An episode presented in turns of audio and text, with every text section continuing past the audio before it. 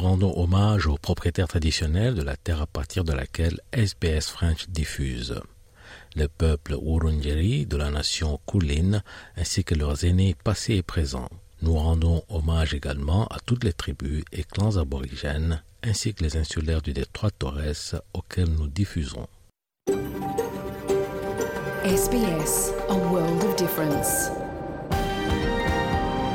You're with SBS French, on mobile, online and on radio. Vous êtes avec SBS French sur votre smartphone, en ligne et à la radio. Bonjour et soyez les bienvenus, il est 13h à Melbourne, c'est votre programme en français sur Radio SBS, c'est Thomas Mercier, je vous accompagne durant cette heure. Après votre journal, nous retrouverons le journal des sports, c'était il y a 7 ans, l'attentat de Charlie Hebdo venait d'avoir lieu, nous revenons sur cette attaque terroriste avec Léo Roussel. Nous avions reçu Patrice Leconte pour son dernier film, Le Commissaire Maigret, il nous avait partagé quelques belles anecdotes, notamment sur les bronzés. Nous le retrouverons durant cette heure, mais tout de suite, c'est votre journal.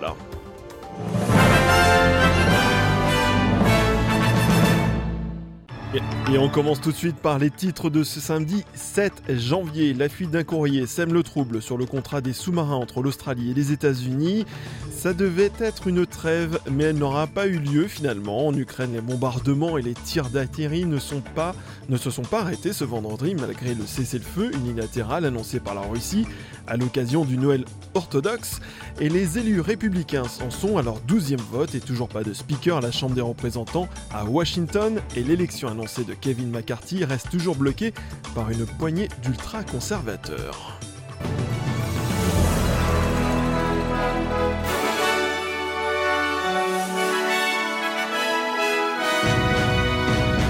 Comme je vous le disais en titre, le ministre de la Défense tente de rassurer en insistant sur le fait que le projet pour l'Australie d'acquérir des sous-marins à propulsion nucléaire ne sera pas affecté par les récentes préoccupations soulevées par les sénateurs américains. D'après une lettre du président démocrate du comité sénatorial des forces armées et d'un collègue républicain à la retraite, courrier qui a récemment fuité, incite fortement le président Biden à ne pas procéder à la vente de sous-marins de classe Virginia.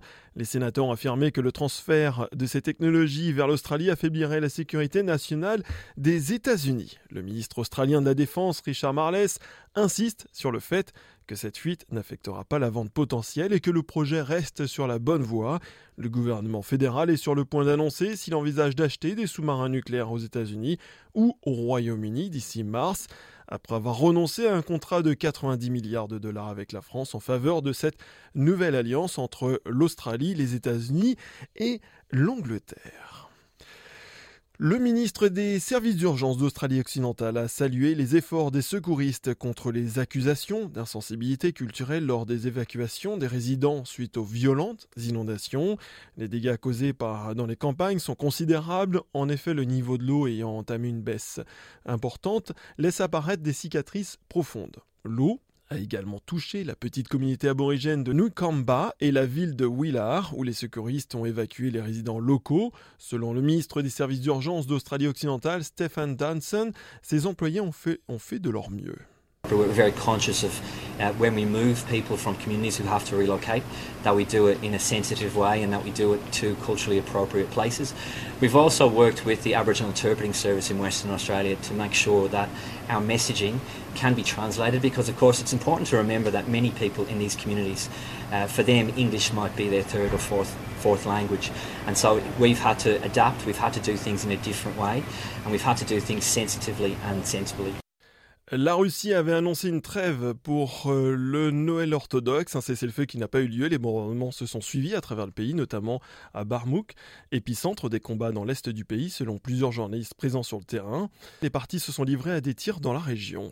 Léo Vildalgero pour RFI. Les points de presse quotidiens des ministères de la Défense des deux pays peignent aujourd'hui le tableau d'une journée plus calme que d'habitude, mais tout de même marquée par des bombardements. L'armée russe a frappé en particulier les villes de Bakhmout et Kramatorsk. Kiev, de son côté, revendique une frappe d'artillerie sur un groupe de conscrits russes dans la région de Kherson et annonce une centaine de victimes. Des deux côtés, on s'accuse mutuellement. Pour les Ukrainiens, la preuve est faite que Moscou n'a jamais eu l'intention de respecter son propre cessez-le-feu et que l'on ne peut définitivement pas faire confiance aux promesses russes. Et côté russe, le fait que Kiev ait rejeté le principe même d'une trêve de Noël est déjà abondamment exploité par la propagande. C'est bien la preuve que les Ukrainiens sont des satanistes. L'ancien président et premier ministre est actuellement chef du Conseil de sécurité russe Dmitri Medvedev. C'est même distingué avec une sortie médiatique particulièrement outrancière. Nous avions tendu la main de la charité chrétienne aux Ukrainiens et ils l'ont rejetée. Les porcs n'ont aucune foi ni sens de la reconnaissance, ils ne comprennent que la force brute et exigent qu'on les nourrisse. C'est comme ça que les ont dressés leurs porchés occidentaux. Et puis il conclut, toujours en parlant des Européens, les héritiers des nazis n'ont jamais épargné ni les hommes ni les animaux, et ce n'est pas aujourd'hui qu'ils vont commencer.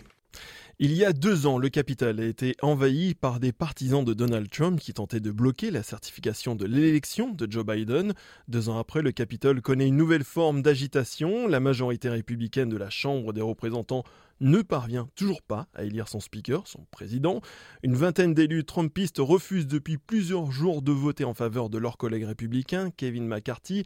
4e jour de scrutin, 12e jour de vote et sans surprise, une bonne partie de ces élus ultra-conservateurs, frondeurs, font partie de ceux qui avaient refusé en 2021 de reconnaître la victoire de Joe Biden. Nicolas Falaise pour RFI. Il y a par exemple Matt Gaetz, élu républicain de Floride. Il y a 2 ans, il refusait de reconnaître l'élection de Joe Biden. Aujourd'hui, il est un Never Kevin, jamais Kevin, l'un de ces républicains qui ont promis de ne jamais voter pour Kevin McCarthy. Il y a Scott Perry, élu de Pennsylvanie, et Paul Gosar de l'Arizona, qui, selon l'enquête parlementaire, ont participé dans l'entourage de Donald Trump à des réunions de préparation du 6 janvier 2020, avec pour objectif d'empêcher Joe Biden de devenir président. Sur la vingtaine de républicains rebelles qui refusent de porter Kevin McCarthy à la tête de la Chambre, presque tous refusent toujours d'admettre la défaite de Donald Trump. 14 d'entre eux, qui étaient déjà élus au Congrès à l'époque, avaient refusé de certifier le décompte électoral en janvier 2020. Des jusqu'au-boutistes pro-Trump qui pourtant ont refusé d'écouter ce dernier lorsqu'il leur a demandé cette semaine de cesser de faire obstruction. Les autorités chinoises cherchent à contrôler la transmission du Covid-19, appelant les voyageurs à réduire leur projet pour le nouvel an lunaire qui aura lieu le 22 janvier, période propice aux déplacements dans le pays. La Chine fait actuellement face à une violente montée des cas d'infection au virus. Selon le ministre des Transports, les gens devraient essayer de limiter les déplacements et d'éviter les grands rassemblements également. De nombreux pays, dont l'Australie, ont mis en place des tests pour les voyageurs en provenance de Chine. Un haut responsable taliban accuse le prince Harry d'avoir tué des civils innocents. Cette accusation intervient suite aux révélations du prince Harry dans son livre Spare, dans lequel il raconte avoir tué 25 combattants talibans alors qu'ils étaient au service militaire en Afghanistan. Le duc de Sussex décrit cette période comme des pièces d'échecs retirées de l'échiquier. Anas Akani, l'assistante principale du ministre de l'Intérieur, a tweeté une réponse « Monsieur Harry, je cite, « Ceux que vous avez tués n'étaient pas des pièces d'échecs, c'était des humains. Ils avaient des familles qu'ils attendaient pour leur retour. » Pendant ce temps, le vétéran des Royal Marines du Royaume-Uni, Mac Ben McBean, a servi avec le prince Harry et a déclaré que ses récents commentaires pourraient poser un risque pour la sécurité du pays. That's probably what happened, but it's not wise to say it out loud because then he's already got a target on his back more so than anyone else, and it's probably a bit bigger now. And yeah, it has potentially caused security risk for himself, his family, which is the last thing he needs, on top of all the other stuff he's got on his plate anyway. But he said it now, and why he said it, I don't know, but maybe he was just asked a question, he just answered it, and that's how he kind of keeps his conscience clear. Les autorités vont tenter de récupérer un voilier échoué sur une île isolée de Tasmanie qui abrite une communauté aborigène. La communauté se dit préoccupée par l'impact potentiel sur l'environnement, sur leur île, Truana, après avoir heurté un objet non identifié qui a arraché une partie de son gouvernail. Le navire a été abandonné lors de la célèbre course Sydney Hobart le mois dernier. Vika Bailey, du Conseil des terres aborigènes de l'État, a déclaré à SBS News que la communauté aborigène qui vit à Truana a également connue sous le nom de Cap Barren Island dans le détroit de Bass ne peut pas voir le voilier se briser et polluer la zone, mais les autorités locales ont commencé à retirer le voilier aujourd'hui, limitant ainsi l'impact sur l'environnement. Just concern, I guess, that it's been allowed to flounder for 10 days. I mean, the crew was rescued off this boat on the 28th of December down near St Helens, so off off the northeast coast of mainland Tasmania. And I guess for the next 10 days, it seems that she just drifted aimlessly up the coast and has drifted another couple of hundred kilometres up the coast and finally come to rest on Christmas Beach. Tout de suite, la météo de ce samedi 7 janvier. On commence par Perth, qui sera sous le soleil. 29 degrés sont prévus au thermomètre. Adélaïde, journée agréable et 36 degrés. Melbourne, le soleil est de retour et 29 degrés. Hobart, ciel partiellement couvert, 23 degrés. Canberra, à peu près le même programme et 23 degrés. Sydney, des averses sont prévues aujourd'hui et seulement 24 degrés. Brisbane, alternance de nuages et d'éclaircies et 29 degrés. Cairns, pluie pour cette journée de samedi et 30 degrés. Darwin, averses prévues dans le courant de la journée et 32 degrés.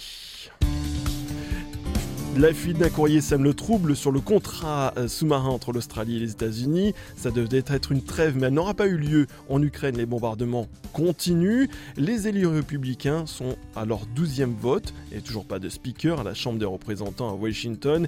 Et l'élection annoncée de Kevin McCarthy reste toujours bloquée par une poignée d'ultra-conservateurs. Passez un excellent après-midi et bon appétit avec votre programme en français de SBS. Vous aimez le programme en français ? Continuons la conversation sur notre page Facebook. Rejoignez notre page Facebook et partagez vos pensées. facebook.com/sbsfrench